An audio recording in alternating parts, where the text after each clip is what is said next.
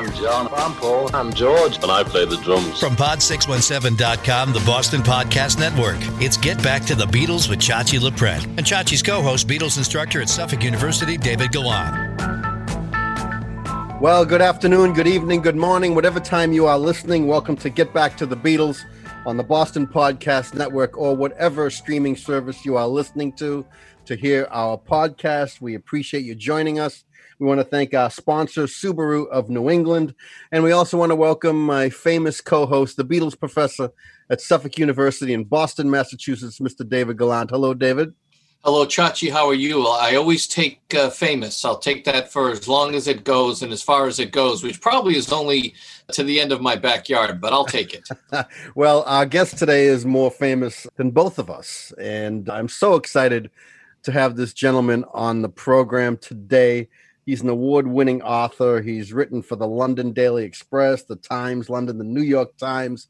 A truly interesting gentleman, a journalist who was eyewitness to truly some historic events, two of which I'm speaking are infamous and exceedingly horrendous, actually. The third being the Beatles, but we will discuss and touch on all of those. And his extraordinary journey in life is really amazing. He's an author of The Beatles and Me on Tour, Manson Exposed, a reporter's 50 year journey into madness. You can find these books at ivordavisbooks.com. They make a fabulous uh, holiday gift, Hanukkah, Christmas, or a gift for yourself. And I really enjoy his book, The Beatles and Me on Tour with the Beatles, a really fascinating book. And we are so happy to welcome to our program today Ivor Davis. Hello, Ivor. How are you? I'm terrific. Good to be with you in Boston. My my grandson is going to school at Babson College, so oh, sure. I have like haven't haven't had the chance to visit him, but you know, all our travels are a little bit, how shall we say, curtailed. Mm. well, uh, Professor Gallant, say hello to Ivor Davis. Hello, Ivor. And uh, in, in better times, you could visit your uh, grandson there in Wellesley. It's just outside of Boston, is where Babson. Wonderful school. I assume that he's going to be a titan of industry, majoring in business. I'm well, that's sure. what he thinks, but we'll see. now, uh, Professor, tell Ivor how many years you've been teaching a Beatles class at Suffolk University. Well, this is going on uh, 15 years of this course to uh, college freshmen, and its its its antecedent was actually a unit that I taught within a British literature survey, which took students from the Romantic era, Wordsworth, Coleridge up through into the present as far as I wanted to take it. So we did uh, a couple of units on post-war youth culture, uh, Beatles and punk, Sex Pistols. So that's where that that's that's the roots of this, and it's been a great journey. Some might say a magical mystery tour, but it's been a great journey. And Chachi and I really appreciate guests such as yourself because uh, certainly we've had. Uh, we've had Beatles insiders, we've had outsiders, we've had the fan perspective, and I, I really do appreciate the journalist perspective because I don't really see a difference between the journalist and the historian, sir. And and I'm not just going back to the advent of new journalism with Norman Mailer and Joan Didion and Hunter Thompson, but really, I think the journalist perspective is is is a great view. And and uh, my students do read a lot of that published material, both contemporary when it was going on and recollections uh, such as yours. So this is really a fun, always fun type of interview for me. Can I, I mean, I know that I'm supposed to be talking, but I've, I've, I've been intrigued. What kind of student, uh, Professor David, do you get that wants to learn more about the Beatles? And I wondered how they uh, learned about the Beatles. I mean, did they were too young for the early music, but is it is there a, a sort of a renaissance? Well, I don't. You know what? Not necessarily a renaissance, but it's been a continual conversation that links generations. I think of it more or less as an inheritance, right? If if um, Chachi and I know people who have written books, and the, there's a there's a qualified sort of an accepted definition of what's called a first generation Beatles fan, right? And and certainly you heard them screaming outside the hotels and motels all hours of the evening. But that passion for the music and whatever type of identity change it inspired in them, or political change, or different way of viewing the world, certainly influences their children and their children's children. And the Beatles have never left us in terms of their appearances in popular culture. So students know the music because their parents played it, and their parents played it because their parents played it, or older siblings. And there was always that that it's hard to define, but uh, you'll know what I'm talking about. There was always that cool factor associated with the Beatles. And I don't care if you grew up a very hardcore grunge fan or punk fan or disco, there was always a cool factor about the Beatles. And I don't think cool ever goes out of style. And whenever students can access that, it's a it's it's a great way for them to be able to learn better how to talk to their elders. And and i'm certainly one of them at, at this point. And so it's a way to be able to to speak with uh, prior generations to uh, to speak with well one historian is a man at harvard who writes about shakespeare called the way of speaking with the dead. That's what historians also do right? And so i think they really find that um, exciting. Plus the music is great to listen to. I mean let's not let's not fool ourselves right? I mean there's something that's permanent about it and they come to the class because and i hope i deliver on this even in these days they think it's going to be fun.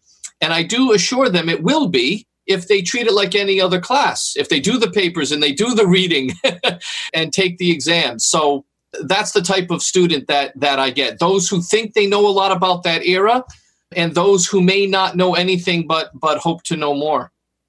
Well it's, it is fascinating because when i go to pre coronavirus, when I go to Beatles conventions, I find a wide range of, of, of, of young people, their parents, their grandparents with them, wanting to know more about the Beatles. So I don't think, uh, I, I mean, you would be better positioned to answer this question. I don't think there are too many pop rock and roll groups who have had this amazing longevity I, I mean, Chachi can speak to this as well. He has been been within the industry for so many years.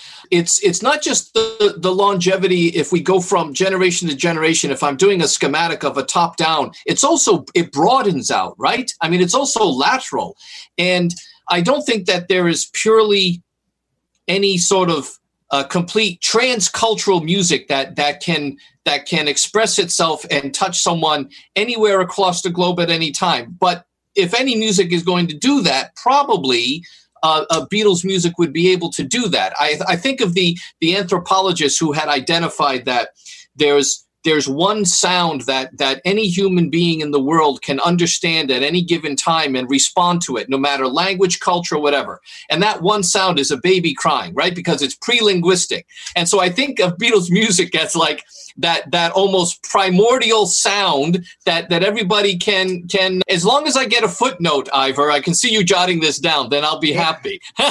so but I think it's really that type of pride. And think about it. What a what a wonderful thing that all a group of people can all talk about at the same time regardless of their of their backgrounds and and smile about. Goodness knows there are plenty of noxious and horrible ideas that go from generation to generation. This is a good one so let's let's keep preserving it right? Yeah what i do. I do like primordial primordial sound. I think that's very good. I've discussed this for a few weeks a bit longer than that and it's always interesting to to come to this with with almost a completely new vision and I like the idea that you're you're telling me things that I don't know, and I like enjoying. And even at uh, at my stage in life, I like to n- know new things. Anyway, sorry to Ivor. This is this is exactly what I hoped we would talk about because even you yourself, when you've gone on whether it's an official book tour or interviews such as this, I bet even though you have committed to pray to to print and committed to memory certain moments of your time on that tour covering the Beatles, I bet you still discover something new I mean, it happens to me when I'm listening to a song with students, the same song for 15 years. I might hear something new each time I listen to it with a group of students. And partly because they've pointed out something I'd never really heard before. They've made a connection or a comparison I hadn't heard before. So it's really sort of a, a rich source. I mean, one of the things we we talk about is um, when we're viewing one of the texts, and I call their their video anthology one of the textbooks that we use, really. And they're always surprised when George or John or Paul will remember and recollect an instant that they were all present for, but they recollect it absolutely differently. And I asked them, well, what does that mean? Does that mean that history is, uh, uh, a, a, as the quote says, a lie agreed upon, or, or is it something that we make up every once in a while? And then they understand it if they've come from a family and they've had siblings, that years later they'll talk about something that happened around a holiday or a dinner table, and they'll each re- recollect it differently because one was older than another one, right? So yeah. um, they understand it as a, as a human connection when they see it played out like that, right? How can they all remember it differently? yeah. Well, it, you're absolutely right because you're triggering different thoughts. I mean, in the early days, Brian Epstein said to me, that that that he was so enmeshed and impassionate about the, his boys that he would say, 50 years from now, people will be playing the Beatles, will be appreciating the Beatles. And I thought, what a bunch of old what. and, and, and then I remember the time I listened to the Beatles. I was there when they met Elvis Presley. And uh, right away, straight after the event, they were kind of lukewarm. I mean, they kind of blew him off. I mean, it, 24 hours later. And then 15 years later, the anthology comes out and they say, wow, this was an historical moment. so, so history is strange. And people always ask me, and I'm sure they say, well, when you were traveling with them in 1964, that they were going to be as big and so everlasting. And I said, of course not. I, I don't think when we are younger, unless you're extraordinary, you have great vision. If we are much younger, do we have a vision of history? History, I mean, we live for the moment. I go to the next news story the next day and, and forget about yesterday. So his, oh, I wish I kept a meticulous diary, but I didn't. And I think that's the the hazard of being young when you're experiencing wonderful, amazing things because you don't think of history. that's that's why I mentioned how uh, every Johnson needs his Boswell, and I guess and I guess every Boswell needs their Pepys, right? Uh, the yeah, Diary yeah. of London. But yeah. I, I guess I. Why do you suppose, historically speaking, why do you suppose Brian was right? How could he have known at that time? He knew something, or he felt something that even they didn't. They thought at that early stage it was let's make our our money. Maybe John and Paul might be songwriters in Tin Pan Alley for other people. Why was Brian so correct in retrospect? And and, well, and to and, and to say that he would that they would be bigger than Elvis. Yeah. Well, yeah, uh, uh, because I think what happened was, I mean, the Beatles were Brian's only passion. We won't go into his sexual desires and mm-hmm. stuff, but you know what I mean. Mm-hmm. So Brian somehow I mean, he he was so wrapped up in them. He they were his boys. They were the meaning of life for him, and and I often wonder, Brian, as as most of your listeners know, of course, died much much much too young, and and and that really led to the the breakup of the Beatles because he was their headmaster, he was their confessor, he was the guy that they went to when they had disputes, and he would he would be the final word. Brian had such passion with him. And I remember he told me that he'd gone to see Ed Sullivan and in, in, in, in about um, November, soon after John Kennedy was murdered, November 1963. And Ed Sullivan said, well, we, we'll, we'll give them second billing uh, on the marquee outside the Ed Sullivan, wherever they did the, the theater. And, and Brian said, no, no, they've got to have top billing. So he knew he had other acts, but I don't know, it was the passion. And as I say, if the, I mean, the idea that when Brian died, they broke up. Of course they did. But if Brian was still around, I don't think they would have broken up. They would have stayed together. He would have been their arbitrator. He would have been their, their confessor. And, but he knew instinctively with the passion that I've mentioned that they would be big. And the other thing, again, going back to David and your class and your students, uh, uh, you see them, you see the Beatles described as as Beethoven or Lerner and Loewe and stuff, or maybe Lerner and Loewe, but somehow the idea that John and Paul are on, on, the same level as Beethoven, come on, you must be crazy. So, so what do you think? What do you guys? Well, I think that it, being even when they retreated from public performance they could not help but be very sort of aware of the world around them and to take it in like a sponge and be very sort of socially creative people. Even when john was living inside his own head maybe that's the for lack of a better term and i don't want to tread upon the specific terminology of of the english working class but their their their class consciousness or working class background where you could have that sense of the social and your identity was bound up with mate culture with with with having that group. And and and liverpool has much more of that feel perhaps than london or anything else right? It, if it's more about individualism and things like that especially here in the states. And i think that that collectiveness helped bring people into their orbit and they wrote music that way maybe to speak to more people than just to themselves even though it pleased themselves and I and I and I agree absolutely that Brian's very identity was so bound up with them that if he did not have that firm belief and faith in them, he would he would have lost faith in himself. And of course, soon enough, he did that. That his own personal uh, demons, if you will, or or dissatisfactions or depressions.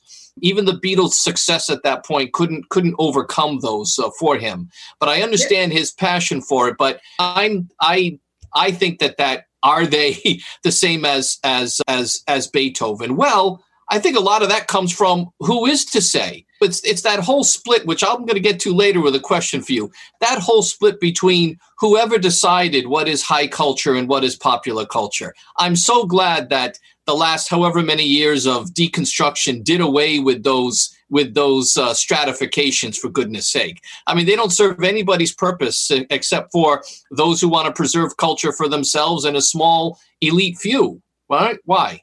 So. Well you want your brother realize you talk, touched upon the working class background although john was a little bit above working class but i always remember i think it was paul that said they were impressed with brian because he was in business okay so and we're talking about what brought them uh, we're talking about a lot. So he was in business. He wasn't really a businessman. He ran the record section of his parents' furniture store. So, but at the same time, he was a businessman, and the Beatles like that. But the thing that I always smile at was when they decided they wanted Brian to manage them. Paul said, well, these were these were kids who lived on the bus lines, right? So anyone who had a car, my goodness. yes. well, they they certainly believed in Brian because Brian managed to get them out of their leather suits, leather outfits, and stop drinking and eating on stage, and and they took his advice, and he didn't well, have a track well, record for that. I mean, yes, you've got to give him that because when they did the the the, the Reeperbahn, the German thing, I mean, they were scruffs, they were drunk every night, they were drugged every night, they were oversexed every night in Germany. But you know, these were young kids with healthy libidos. So this was like orgy land for them. And then he kind of straightened them out. So you've got to give it to him for doing that. But then we're not going into business. But Brian was not a great businessman because he blew it with the merchandising. I'm sure the merchandising story that just was un- unbelievable. But so Brian was the right man for the right time. He had passion in them. They were his boys. And as I said, I think if he'd lived longer, they wouldn't have broken up so early. But the, but once he went, that was the beginning of the end in a way. Well, Ivor, the the the show business acumen of Brian, though he had not come from that world, he certainly longed for that world, right? And and yes, he, he and the frustrated actor impresario, if you will, and this exactly. was the perfect lump of clay. These four guys, right, to put that together. Yes. So I'm sure that you'll you'll regale us later, but getting them out of the Reeperbahn, you can take the boys out of the Reeperbahn, but the Reeperbahn never leaves the boys, right? You can have right, you can have exactly. you can you can have brush parted hair in the Pierre Cardin suits on the outside, but I'm sure yes. Orgyland still existed in the in in the motor lodges of Minneapolis yeah, well, well uh, it, it was there. Uh, it wasn't as, as, as brutal and as blatant and as, I don't know, raw as it was in Germany because because from all the, I mean, I wasn't there, but from all, all I've read and heard, it was pretty licentious and it was just uh, uh, crazy. But, you know, these were four kids from Liverpool who suddenly were thrown into orgy land in, in the red light district in Germany where anything goes. Ivor, your your itinerary alone at the beginning of your book, though, uh, it's not just the Reeperbahn. When the two teenage girls manage to mail themselves in a box and it shows up at the hotel and they jump yeah. out. I mean, uh, that doesn't have to happen in, in, in, Hamburg. It happened wherever it happened, Indianapolis or somewhere like that, right? In the nice, calm Midwest. So it, it did. It, it happened in America because because look, as I said earlier, they were healthy young men. I mean, even though John was married, but John was John, and he never stopped being John. Eh, he was always a bit of a wild card, as we all know. But this was great. Uh, they came to America. America was the land that not too many rock stars conquered. I mean, Tommy Steele and a few other people like that came over to America, and people said ho hum. And yeah. that was why Brian was so passionate about America because he knew that many, many rock people that came from England failed. And he didn't want the boys to fail. And of course, yeah. they didn't fail. Well, Ivor, you, you talk about the hijinks that the Beatles got into back in the day. And you're a journalist, and there's an example of how journalism has changed because the press saw a lot of things back then and didn't say a word about it. Whatever President Kennedy was getting into on the side, what the Beatles got into, the press, it was a whole different world back then, right, sir? Look, you talk about John Kennedy. I remember in my early days as a newspaper man interviewing, having lunch with a, a woman called um, Judith Exner Campbell. Oh, yeah. Just written, Judith Exner Campbell had just written a book. And then while I read the book, it was basically the meat of the book was, well, while I was sleeping with John Kennedy, I was sleeping with Sam Giancana, the, the, the mob boss from wherever, Chicago, Florida, I don't know and, and, oh wow. But everybody knew about kennedy's proclivities sexual proclivities. We'll just leave it that way. So getting jumping to the beatles.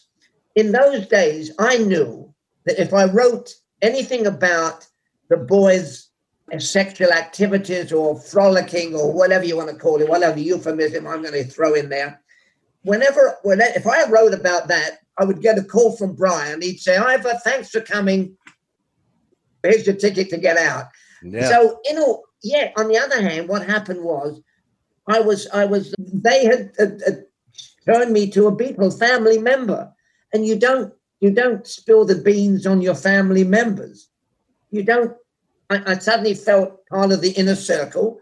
And uh, look, today, as uh, Chachi mentioned, I think if somebody had an affair with somebody or did some silly, stupid thing, within 15 seconds. If it happened in Boston, we would know about it in LA, we'd know about it in, in Singapore because of the internet. So uh, it's a kind of a long winded ramble that I'm going on, but you get the picture that we were protective of the Beatles, even though they got up to a lot of shenanigans. So, Ivor, one thing that I cover in class and this does come from the way that Jonathan Gould approached his his book, Can't Buy Me Love. And he always wanted to put what was going on with the Beatles in historical context. And I do make the point to my students about somewhat about journalism and the way the Beatles were covered, and that at least how they handled the American press when they got here seemed to have been pretty much a walk in the park compared to the British tabloid press, which invented a type of journalism in some ways yes. or perfected it. And I and I try to make the point to them that these are really the roots of TMZ and the other types of of news hounds that are out there because in the era of the Beatles, you certainly had the whole Profumo scandal blowing up and and keeping the, the the Fleet Street papers going on forever and ever. And there's your Judith Exner over there and yes. and everything like that, right? However, yes. when you're brought into the inner circle, did you feel a tension of like I'm now in the inner circle and and you don't you don't take sides against the family. Talk about Sam Giancana. I'm quoting The Godfather, right? You don't take sides against the family, Fredo. You don't do that, right? But did you feel at all compromised? Because oh boy if i was if i was uh, beating the the uh, walking the beat on, on fleet street i i would really have a i'd have a scoop here and i would be able to sell a lot of papers for my tabloid. Yeah. Well david times have changed to today because as i say covering up is a lot more difficult i believe than it was then. I mean if you remember i covered hollywood. And I want to tell you, whenever there was, I'm sorry, I'm dodging the, I'm not dodging the question, but when I covered Hollywood in the early days, if there was a scandal in Beverly Hills, either the studio stepped in and, and, and covered it up, or police chief Clinton Anderson would make a call and it would be covered up. So that was what was happening. Now, with the Beatles, so there was a story in Las Vegas about an underage girl being in the room with John, and and nothing supposedly happened. But the mother, who had got a bit drunk, uh, apparently went charging it and said, "Where are my daughters?" And uh, she said she would she would uh, report them to the juvenile authorities. And of course, Brian was very upset about that, and a lot of negotiating went on. And I think in that particular case, I don't know for sure that maybe the mother was given a few shillings to go away. so, I mean, I, am I'm, I'm sort of downplaying it. So, but but I didn't write about it because uh, because at the same time it was nothing was ever proven. If it'd gone to court, now that would have been a different kettle of fish. And so that it was slightly different. And as I said in Hollywood, the only the only scandals that you read about back then in the 60s, 70s, 50s was a magazine called Confidential Magazine, which which made its reputation, like the National Enquirer of, of yesteryear, on printing salacious stuff. It's always like, well, Rock Hudson is gay. No.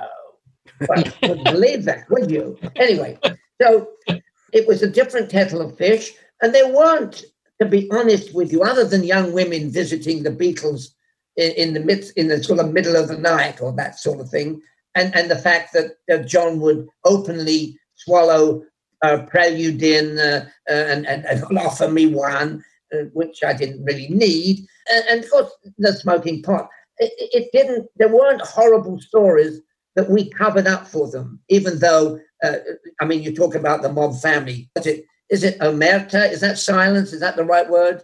But anyway, maybe I you know, I, I, I, can neither confirm nor deny if you're using the right word. okay, got it. Very good. Very, very sharp. Anyway. Chach, and, uh, Chach and I are both of Italian American heritage, and uh, yes. we'll just leave it at that. Yeah, we'll leave, leave, it at that. that. Thank you. well, sorry to bring it up. but I, Ivor, as a couple of years went by, the press kind of turned on the Beatles, though, right? Certainly when the when the Butcher cover came out, oh, the Beatles yeah. made their first mistake, and I, I mean, I remember I was quite friendly with Michael Caine, and Michael Caine and some of those actors, when they moved to LA, they got they got bad press. I mean, Michael Caine, I mean, he is Mr. Wonderful. He is a great guy, He's still around today, still making movies in his 80s. But I remember, you know, it's, it's, is it the tall poppy syndrome in Australia? Don't you dare get too tall because we will have relish to put you down to the size you deserve. So, so that was that the, the kind of attitude there, there and then. But the Beatles were getting richer, and in a way, the Brits love it. The Brits love it when a homegrown boy, a homegrown talent, a homegrown rock group makes it internationally. And then they say, like the Australians, don't you get too carried away with your own self importance. You better watch it. Mm-hmm. And, and, if you try to do that, we're going to we're going to cut your toenail off. You're going to so or break your ankle, break break your kneecap. Sorry, break. Your That's right. But it's interesting that John said we're bigger than uh, Jesus. It went over. It, no one even noticed in the UK, no. but in the US, totally different. Well, I mean, what happened was he told Maureen Cleave, who was a very good writer for the London Evening Standard, that the story ran. It was a story about John living in splendor in his in his manor house in the Surrey on the outskirts of London, and nobody even sneezed when it came out. And then it was, then it somehow made its way to a a fan magazine called, I think it was called Datebook. Datebook, correct. Right. Date Book. And all of a sudden, particularly in the in the South, and I must say I've lived in America for since 1961, a long time. Wow. And then I suddenly woke up the other day and thought, America is a strange country because there are certain states. I live in California. There are certain states. It's got nothing to do with the Beatles, of course. There are certain states that are a different country. It is a different country. Uh, mm-hmm. Uh, you're okay in Boston, but I'm not too sure in one of the Carolinas and uh, Alabama. Well, Alabama, don't even go there. anyway, I don't want to go all over the place. I'm sorry to. to, to no, to, no, no, no, no. It's it's it's right. It's it's right in line. And in fact, we we we just covered in class the that whole contretemps, the whole kerfuffle yeah. about bigger than Jesus, and and some of the footage that is seen in the anthology of the the the KKK member being interviewed on the nightly news outside of, I believe, it was maybe in Memphis or where they were going to play. And I, and, and yeah. David, what happened was, and it was amazing I mean, John was terrible. I've never seen John was. Uh, I saw him in L.A. He was he was scared. He was scared that there were death threats. They burnt the records, and we saw we saw pictures of, of, of vinyl being going up in smoke, and and it became a scary time. But it kind of fed into, in a way, John's desire that I don't want to tour anymore. Right. That was the final straw. That that 1966 right. tour, as you right. you, you right. guys are the experts of the of the time. After 66, before that, John said we're like performing fleas at the circus. They don't they don't come to, to to hear our music, they come to see us. I don't want that anymore. So he wasn't too upset. And then that was the final straw. And as 1966, the last time they ever performed in San Francisco, never again in public except on the roof of uh, was Abbey Road or whatever. Apple. Just yeah, Apple. Uh, yeah. Bakers. Yeah. So so so John was quite happy to to quit and get back into the studio and make music. So I, we've sort of gone around. I've gone around a little bit, a few mm-hmm. back alleys, but, mm-hmm. but, but well, yeah, I, I, I do think that the part of what his not his defense, but part of his lament that time was it, after he said what he said, the way that journalists or newspaper or the media, if you will, yeah. picked up and ran with it was well beyond anything he said. And I make that point to the class that this is sort of a, a bit of an anatomy of a PR disaster. After he said what he said, as opposed to people stopping and thinking about the content of it, and maybe part of the fear was that he may not have been wrong.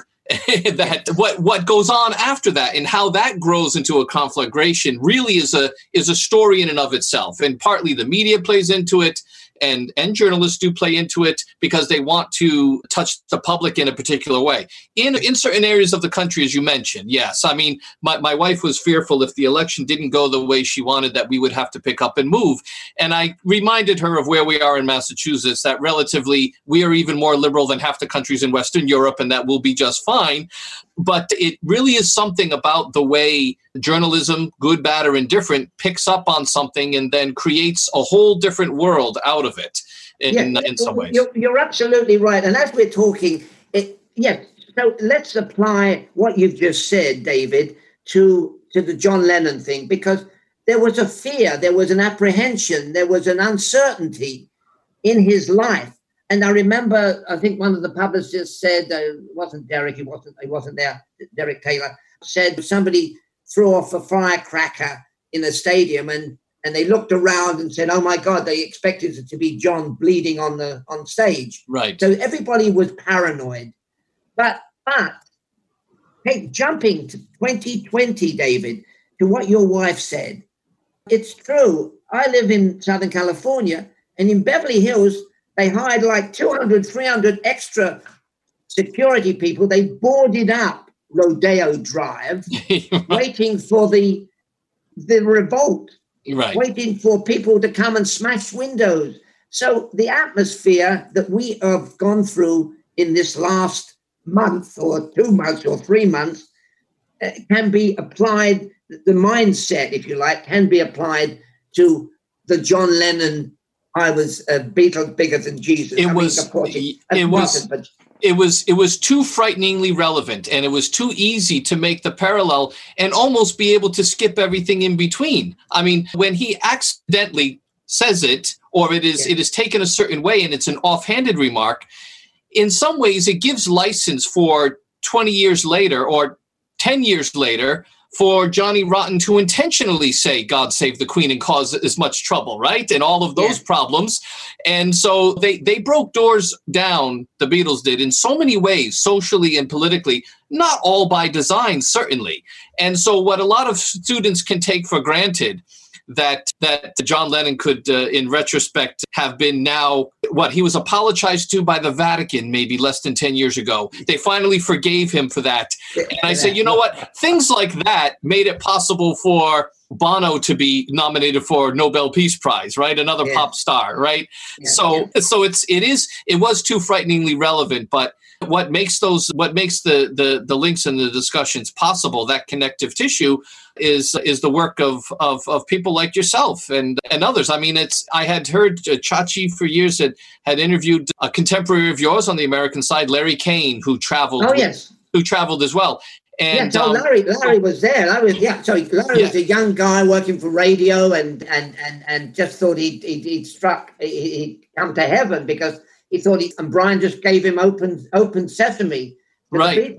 Yes. No. Go ahead. Sorry. No. No. But I mean, it's it's amazing though that so, uh, folks like yourself or Larry who were maybe given the assignment right that in retrospect yeah. people would have given their their eyesight for yeah. right you just given the assignment and well what's all this about and and then you you're you have unlimited access and like you're saying years later it, it it's quite a story to tell and I know that uh, I, Chachi must want to cover some particular moments that you wrote about so so eloquently, and and it's a great way to keep the memory going too, right? To commit it to oh, oh. paper. Oh, yeah, uh, oh, absolutely. Yeah, I'm sorry. We sort of we've gone around the, around the houses, but but it but it is interesting just to finish to sort of pe- the, the, the final note on that bigger than Jesus.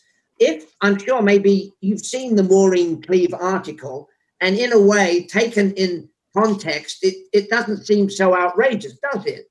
No. You barely notice it. Yeah. It's part it's part it's part of the fabric of a of a longer piece, yeah. Yes, yes, yes, yes, yes. So yes, just, just go ahead on.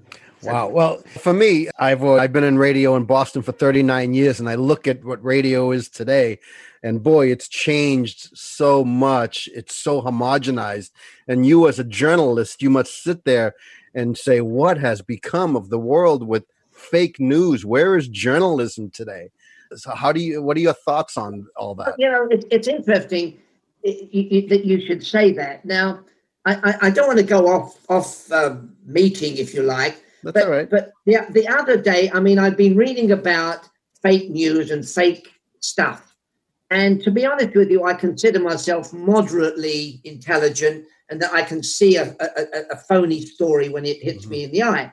And then this is so almost puerile, uh, uh, ridiculous. But somebody in England sent me a picture of a couple dancing, okay?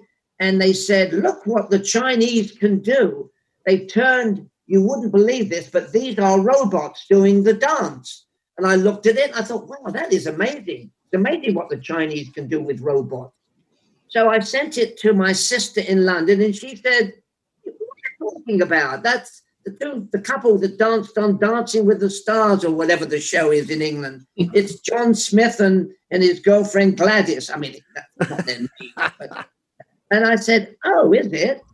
So I was fooled. I was absolutely taken to the cleaners on that one. So, and this is a minor thing, and who the hell cares anyway? It's a silly story but it shows you what you can be fed and you what you can actually swallow without realizing it. So mm. I, I, know we're not talking about fake news, but but yeah. I couldn't resist throwing that in because it happened last week. No, well, well I, I brought it up, so certainly we wanted yeah. your comments. But Professor, what's really amazing is some of the things that Ivor was eyewitness to, not only the Beatles, and we'll touch on the other things momentarily, but he was in the room when the Beatles met Elvis. How significant was that in Beatle history in the academic world, Professor? And the fact that not many people are left in this world today that were there, and nothing with no photographs, no video. And so, before I ask Ivor about that experience, David, where does that land in the in the legacy of the Beatles meeting Elvis Presley?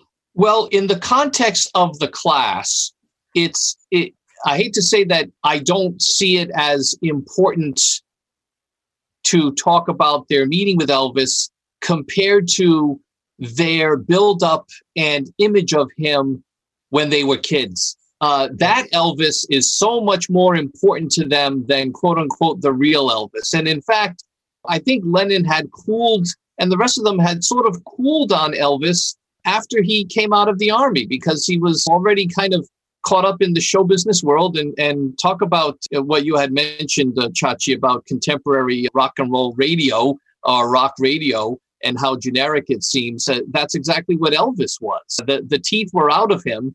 And I don't know whether that contributed to the fact that officially we never got the Beatles covering Elvis on record. All their other rock and roll heroes they covered, anyone from Buddy Holly to Smokey Robinson, and Elvis was untouched in a lot of ways. But I think that they had already cooled on him as as a as an important force, or even as a as a generator of great music. It was always about Elvis's look and style and attitude that that they really sort of looked at him as a god. That that's always talked about, right? He was this godlike figure.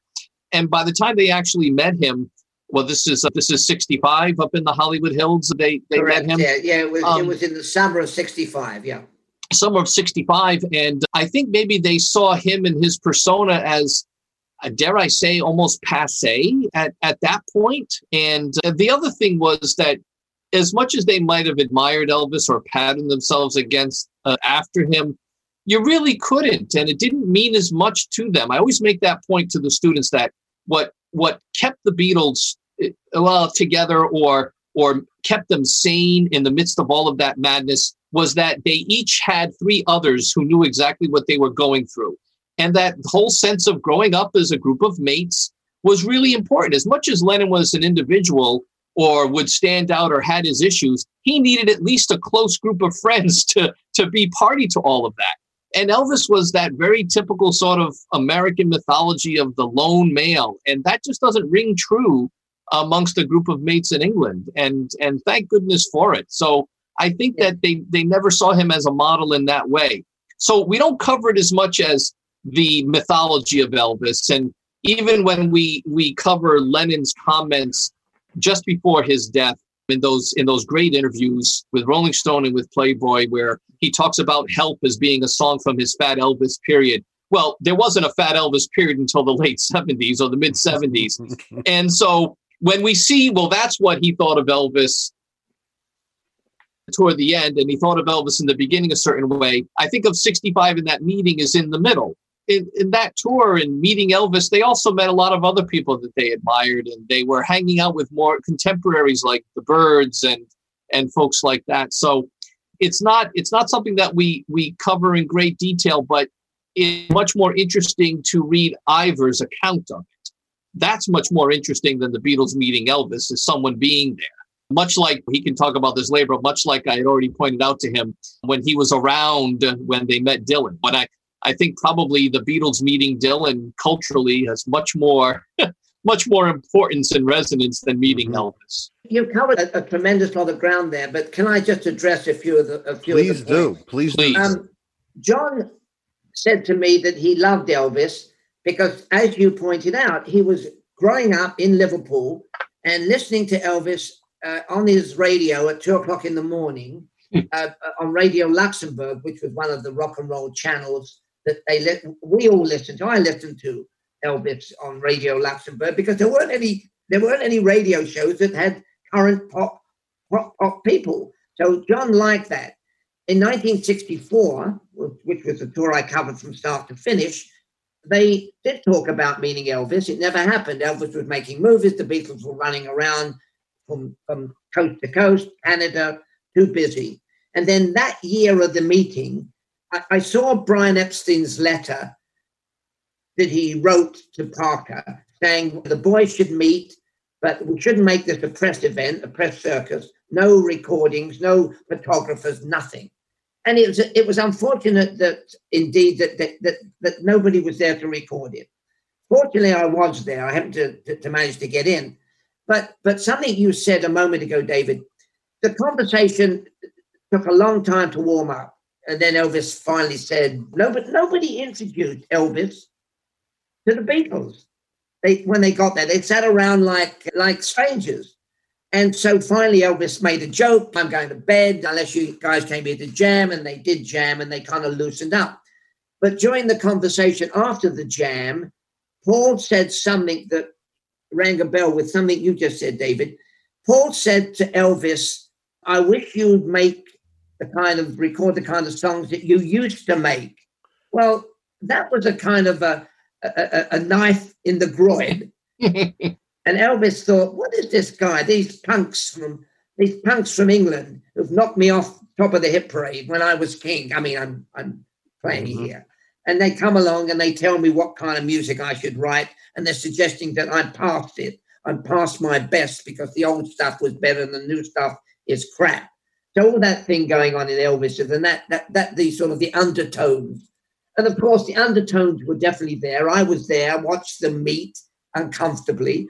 And the amazing thing was that uh, that they didn't really hit it off that well. And the other thing was, besides Elvis being uh, deposed as king, was that they made Elvis made three rotten movies a year. I mean, sure, if you look at Elvis, 35 movies in, in, in, in, in 10 years. I mean, three movies, same movie, same script, different girl, different song. And, and the and the Beatles come along with one one movie, A Hard Day's Night, and there's smash hits. So there's all that resentment simmering beneath the surface. I forget where I'm going with this, but but the point is, it wasn't. I mean, the Beatles did want to meet Elvis, and certainly John did, and Parker Colonel Parker, the Beatles, uh, sorry, the, the Elvis manager, was was schmoozing with the Beatles. I mean, the year before he showed up at their rented house in in Beverly Hills with with with gifts uh from Elvis to each of the Beatles. I mean, cowboy hats and and, and a stack of, of Elvis records. So he wanted the Beatles there, but Elvis uh, was a bit disconcerted by the Beatles. And and John Lennon once said to me, I forget where it was, because I'd served in the British Army for what they call national service. And John was possibly going to be a candidate for national service. And he said, if they call me up to do national service two years, it's a bloody waste of time. I'm going to I'm going to emigrate to Ireland. Of course, he never had to because uh, national service national service finished. But John said the reason I don't want to go in the British Army is Elvis went into the American Army and his career no yeah. His career went well. It didn't quite because when he came back, he did all these these you know 800 performances, 800 performances at the at the Las Vegas Hilton, which was then called the International. And so he didn't, his career didn't die. And the other thing you addressed, David, a moment ago was the camaraderie. Elvis had his Memphis Mafia. But but Elvis was the boss. He couldn't go to them and ask for them advice. He wouldn't take their advice really. He'd give them a Cadillac instead. and the Be- and, and the Beatles had each other, uh, different personalities. They were mates, as you said, David. Uh, and, and so they had it. They ruled it over Elvis. Elvis was on his own, and and uh, I guess you know that was one of the reasons why he died so young. What forty early 40s. Yeah, he basically imploded. There was no one around him to take the piss, to talk about to to knock him down in, in a good way, right? Yes. Yeah. Yes. And, and, and gentlemen, correct me if I'm wrong, but years later, Elvis wanted Nixon to deport John Lennon. Well, yeah. I mean, here's what happened, uh, and I and I read Elvis's letter that he wrote when he was drunk or high on the plane to, to, Nixon saying why uh, why I why you you should uh, meet me because I, I can bring you all the votes you need. I, the young people adore me. Blah blah blah blah. And then when he went to see Nixon in the White House, and you've seen those pictures, and I think they made a movie with Kevin Costner, which I, I don't think I saw. Did you? Any of you saw the Kevin Costner? I did not see Elvis? it. No. No. Well, so so he goes to see Nixon and to endear himself or whatever or other other strong terms of endearment I won't go down to to to to impress Nixon, he says, "Well, those Beatles, they're they're kind of bums because they make a million dollars in America. They go back to England, spend the money, and then bad mouth America." Well, the Beatles never bad mouthed America. So why was Elvis so bloody negative about the Beatles? Because he was envious of them. So anyway, I, I envious, uh, envious, and, and very insecure. And it's funny because he was he was a walking pharmaceutical firm, and I think he was also whispering to Nixon that they were corrupting the youth with their use of drugs. And yeah, it, it might have been um, and this is a matter of debate. I think it might have been Kurt Russell and not Kevin Costner. Did oh, sorry. Famous, Why did I think famous yeah. Elvis, famous Elvis uh, movie? Yeah. Very, very well done, actually. But yes, I do think that he was rife with insecurities. Like oh, well, that, well, that was exactly it. You know, you. I mean, it, talking about the drug thing was like there was at the pot calling the kettle black, as we yeah. used to say. um, you know, there was Elvis, who was a walking pharmacy, as you said, and, and he got, got his prescriptions legally and and all everybody around him was a, a total enabler, uh, and nobody could say to him, Elvis, you better better stop. And certainly Priscilla, who was around at the time, was a little kid. I mean, not a kid, but you know what I mean. She was a young woman. Uh, and so nobody, I mean, Parker was Parker. Parker just wanted to feather his nest, which he did do in Vegas. They gave him a suite of offices at the hotel, and and Parker was a happy camper. And he got anyway. Yeah, well, t- talk about bad management. Parker took 50%. Brian certainly didn't do that. Brian, I think, took 25% to start with, I think. Mm-hmm. Now, I don't know, David, what, what, what your, your research and expertise, did Brian take more than 25% of the Beatles' money? I don't believe it was that much. Now, initially with the contract, uh, Chachi, wasn't it 10%? I, I can't be the sure. The standard so... fee? Mm-hmm. I know I cannot yeah. be sure. So, with yeah, that said, yeah, go ahead, I, Ivor. Yeah, you're talking about money. There's a story that I'm sure most of you know of the merchandising. Uh, John hate, John hated merchandising. You've heard the story. So, so Brian says to his lawyer, "We're going to America. Would you like to handle the merchandising?" And the, guy, and the lawyer said, "Well, it's kind of beneath me." Okay, fair enough. So give it to this Nicky. Nicky. Forget his last name. Nicky. Give it, give it to Nicky. And Nicky's formed a company called Seltaeb, which is right. Beatles spelled backwards. And he goes to America, and then you know maybe a year later he shows up in Brian's office and gives him a check. Here's a check, Brian, for ten thousand dollars. And Brian says, "Wow, fantastic." He says, um, "How much of this do I owe you?" And Nicky says, um, "Brian, ninety percent for us, ten percent for you." And Brian says, "Oh." Mm, yeah, Nicky Byrne. Nicky Byrne. Nicky right? Byrne. Nicky yeah. Byrne. Okay. Well, yeah. Nicky burned him. Yeah. Yeah. yeah but it's Ivor to for the, the the tour that you covered and you and you you great you gave some great details, some of which I had never really seen before about some of those negotiations back and forth between Sullivan and, and Brian at the beginning there. And to make the point to the, the, the students talk about Elvis is that Brian wasn't as interested in pushing the money aspect, right? Pushing no, for a big no. payday. What he wanted instead was that exposure, was the three weeks in a row, which which would get the image in people's minds and everything like that. And that was that was a genius move culturally and and and structurally, but not bottom line right away, right? So yeah. Absolutely right, because Brian went on his own dime or his own shilling and and and, and met with Sullivan, and he knew instinctively that if he got them on the show, that would be the shop window. And he and he was so right because we all know, I mean, 74 million people tuned in to the first Beatles show, 73, 74. Uh, and and then of course he gave them, I mean, I think the Beatles, I mean, I off the top of my head, the Beatles got five thousand dollars.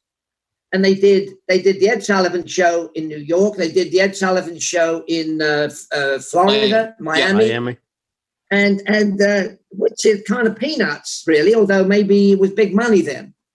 And uh, but Brian knew, and you've got to give him credit. He knew this is the vehicle. This is a show show page. Yep. Wow. Well, I do want to talk re- approaching an hour, David, and I do want to talk about a couple of other things that Ivor was eyewitness to. One that is tied into the Beatles. Ivor, you were first on the scene at the Charles Manson murders. Yeah, well, as a foreign correspondent, the funny thing is you cover stories. I never, I have kids and I have grandkids, but I never told them about my travel with the Beatles. I mean, it, it, it sounds ridiculous.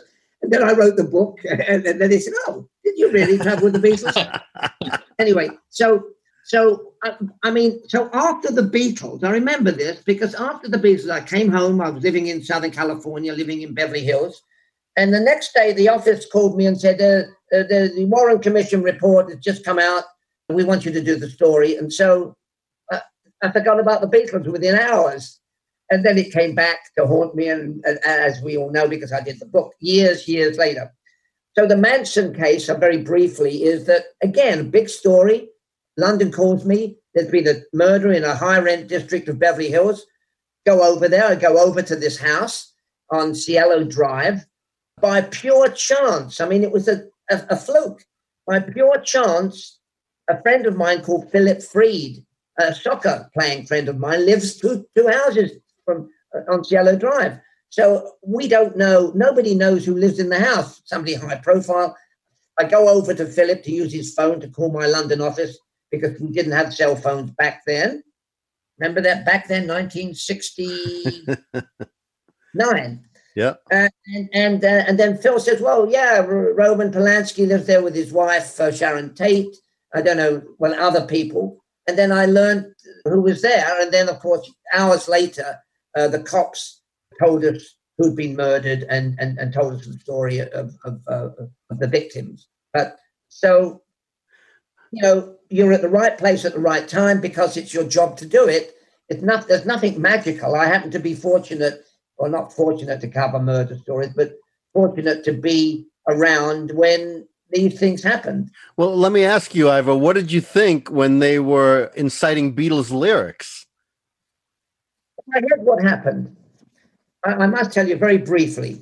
Please. So after Charles Manson was arrested, I heard he lived at the Spahn Ranch. So the first thing I did, as any daily newspaper journalist would do, I went over to the Spahn Ranch, and I was very lucky. I, I met two Manson devotees who were not involved in the murders, uh, Brooks Poston and and I forget the and Paul Watkins, and they sit down and tell me the story of Manson and how he gave them drugs and how he was their guru and how everybody adored him.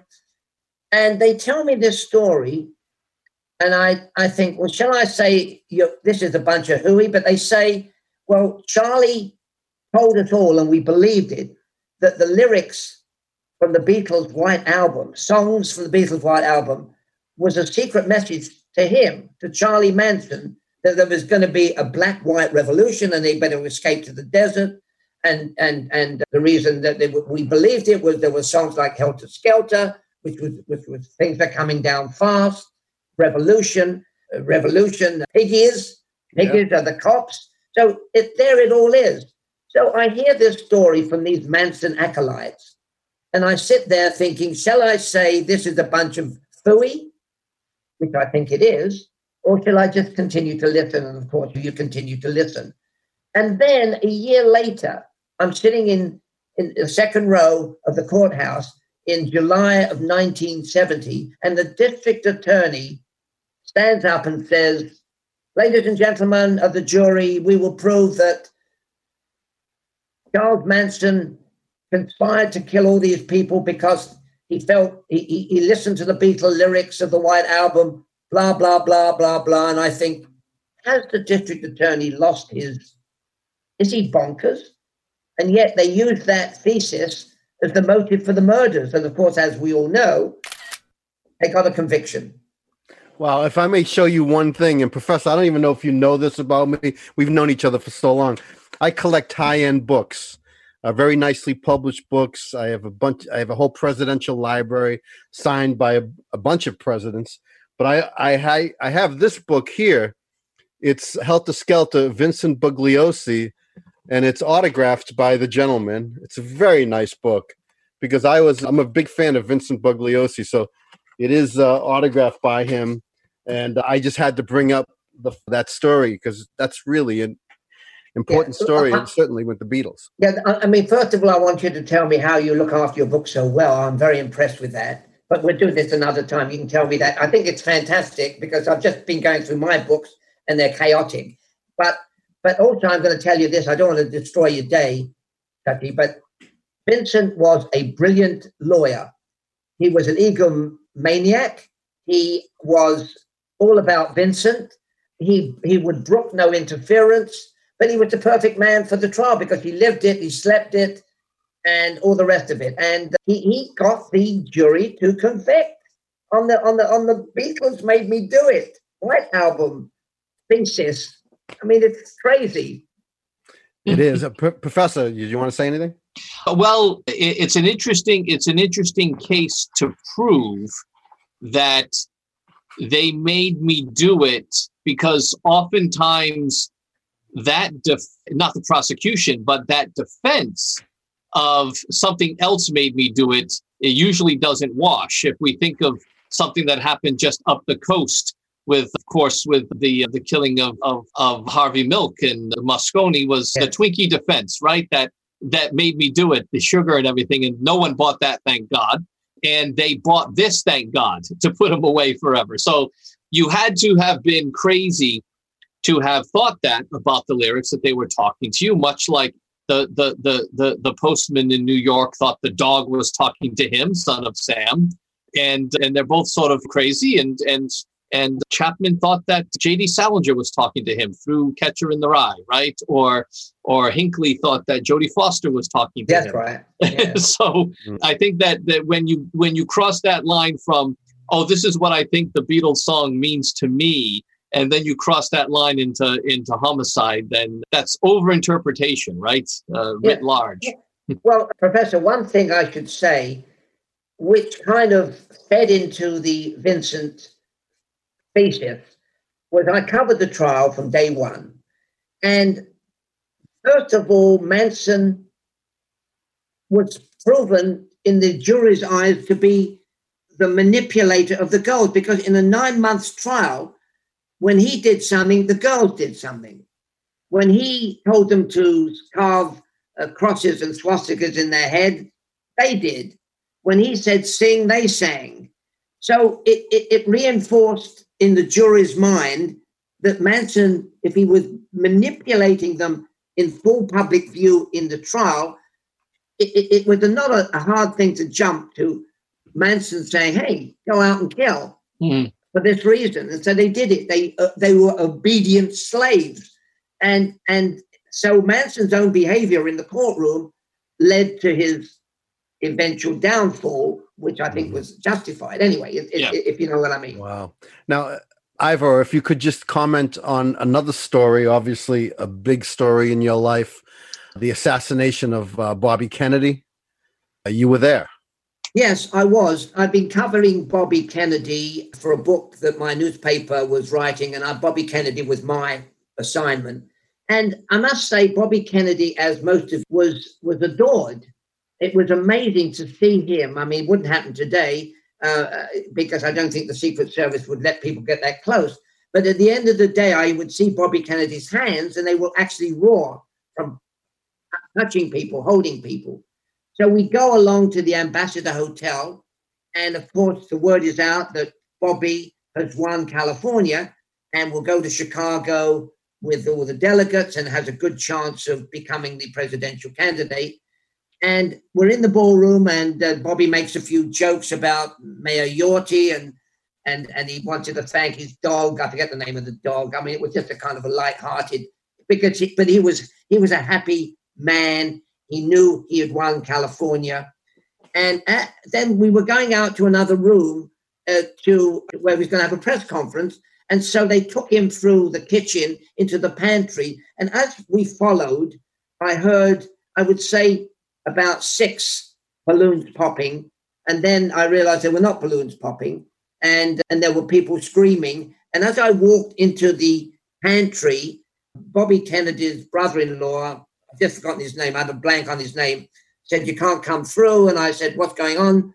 I, and, and, and, I, and I pushed my way in, and there was Bobby lying on the floor with his head cradled by Ethel. She'd put a straw a straw hat, one of those straw boaters under his head. He didn't look in good condition. He was screaming, "Give him air!" My the photographer that I work with called Harry Benson. I looked around and there was Harry Benson standing on a, a steel table in the pantry taking pictures.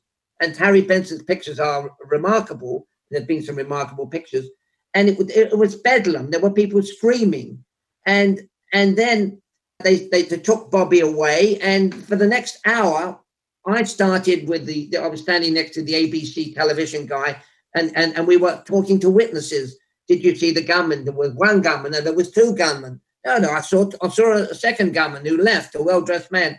it was bedlam. And the reason I'm it's so fresh, I remember that. Who would not forget that? But I watched about a three-hour live recording, and there I am with the ABC news guy talking to these eyewitnesses, the lady in the polka dot dress who said said she never saw a gunman. Anyway, I, I don't want to go on a great length, but but it, it's one of those images, uh, occasions that is um, forever etched in, yeah. in, in your mind. Boy, I mean that changed the the the, his, the track of history. But producer David Yaz says in our text here, RFK's brother-in-law was Stephen Smith. Okay, yes, that's right. Thank you, thank no you, problem. David. Yeah, Professor, anything you'd like to add to the Bobby Kennedy story? Not uh, directly. I mean, it's quite it's quite an amazing, quite an amazing eyewitness to all of these to all of these events. Uh, it's just it is it is it is incredible. And I, I, don't know whether even the early sort of tour with the beatles prepared ivor for that type of chaos or that type of intensity whether it's the courtroom with manson or the ambassador hotel. Somehow just the, his journalist tools were sharpened to fight through a barrier and to quickly be able to assess the scene when chaos was going on. Mm-hmm. but, but you know what you do david is you you go into into automatic drive. I mean, the shock and the horror of what you've just seen with Bobby. You're a journalist and you start talking to people and asking them, "What did you see?" and what and give us confirm this. You, you you know the emotion because don't forget Bobby didn't die until I mean we knew he was he was terribly badly bleeding and wounded, but you don't know he's dead, and, and so you just go into automatic mode if you like as a journalist. Wow. Well, Ivor, we are honored to talk to you. Man, what, what a what a life, what a career. It's interesting. You spent all those years interviewing people, and now people interview you. So yes, I, I, yeah, thank you. and uh, I do want to remind every. What's that, David? I didn't have anything, Chad. No, I the professor said something. Well, I do want to remind everybody we're speaking to the great Ivor Davis with his about his book, The Beatles and Me on tour with the Beatles, and the book is available at ivordavisbooks.com. I hope I have that correct. And it's a great Christmas gift. And of course, he has his book about Charles Manson. And man, uh, such an honor to have you with us. We really appreciate your generous generosity with time. And David, Professor, any uh, last uh, thoughts and uh, goodbyes from Mr. Davis, Ivor? Well, uh, this is uh, been fascinating and uh, soaked up every single uh, minute of it. And uh, as far as I'm concerned, uh, he is the uh, uh, Edward R. Murrow of, of, Beatles coverage. Wow, that's pretty high. Thank you. With all these well, flattering things you're throwing around, but thank you, David. Maybe after COVID, David, you can find your budget at Suffolk University and have Mr. Davis come and speak to your students. I think that would be great. You could do it yeah, by you, you could do it by Zoom, Chachi. Oh yeah, you could do it by Zoom too. but we really need to get back into each other's yeah, but, I want, I, but, but I, hold on a minute. I want, you know, I mean, how about a glass of good wine and and uh, and a decent meal? I mean, you can't do that on Zoom, David. That's right. Fair enough. Well, you know, when when he when he comes east to visit his grandson, uh, right? Uh, you know, we'll uh, take him out for a, a pint and a bowl of chowder. That's a, that's a great idea. That's the. I want to tell you, the only people in the world you can't impress is your grandkids. So I think that would be very impressive, David.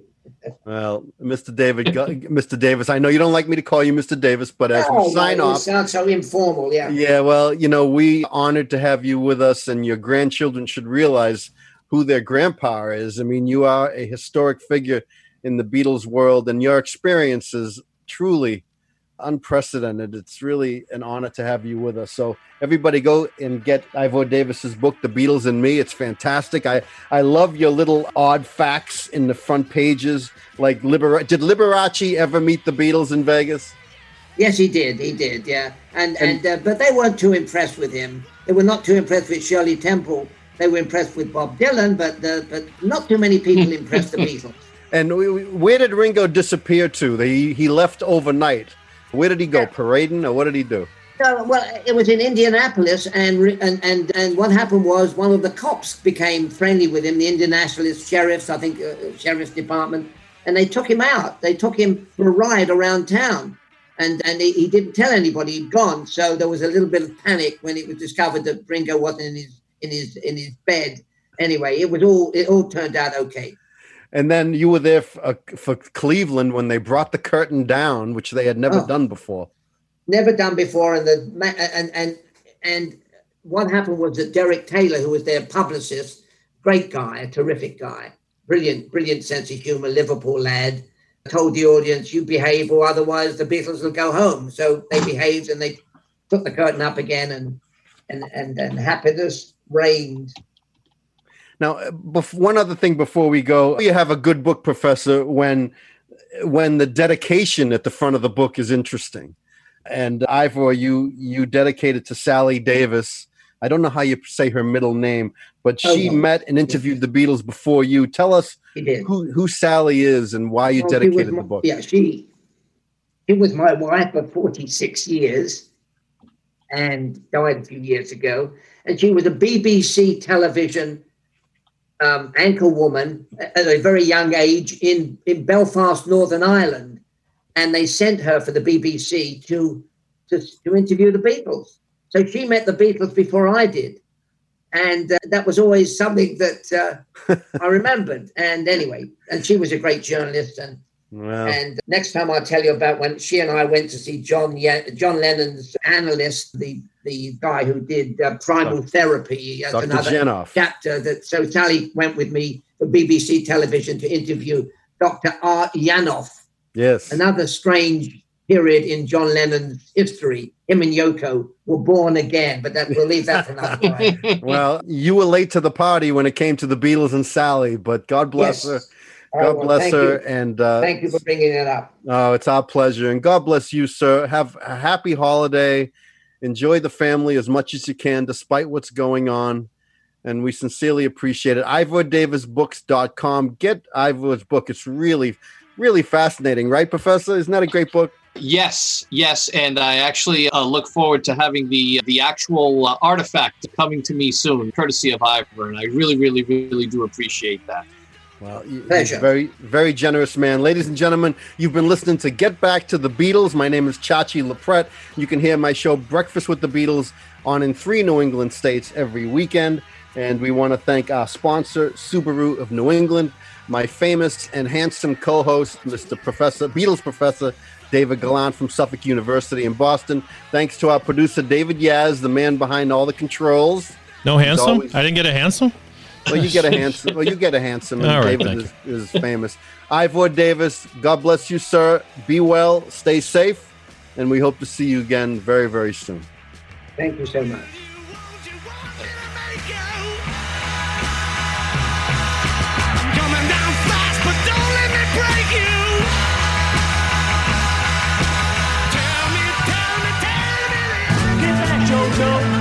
Make sure to check for the latest episode of Get Back to the Beatles with Chachi Loprete at pod617.com, the Boston Podcast Network.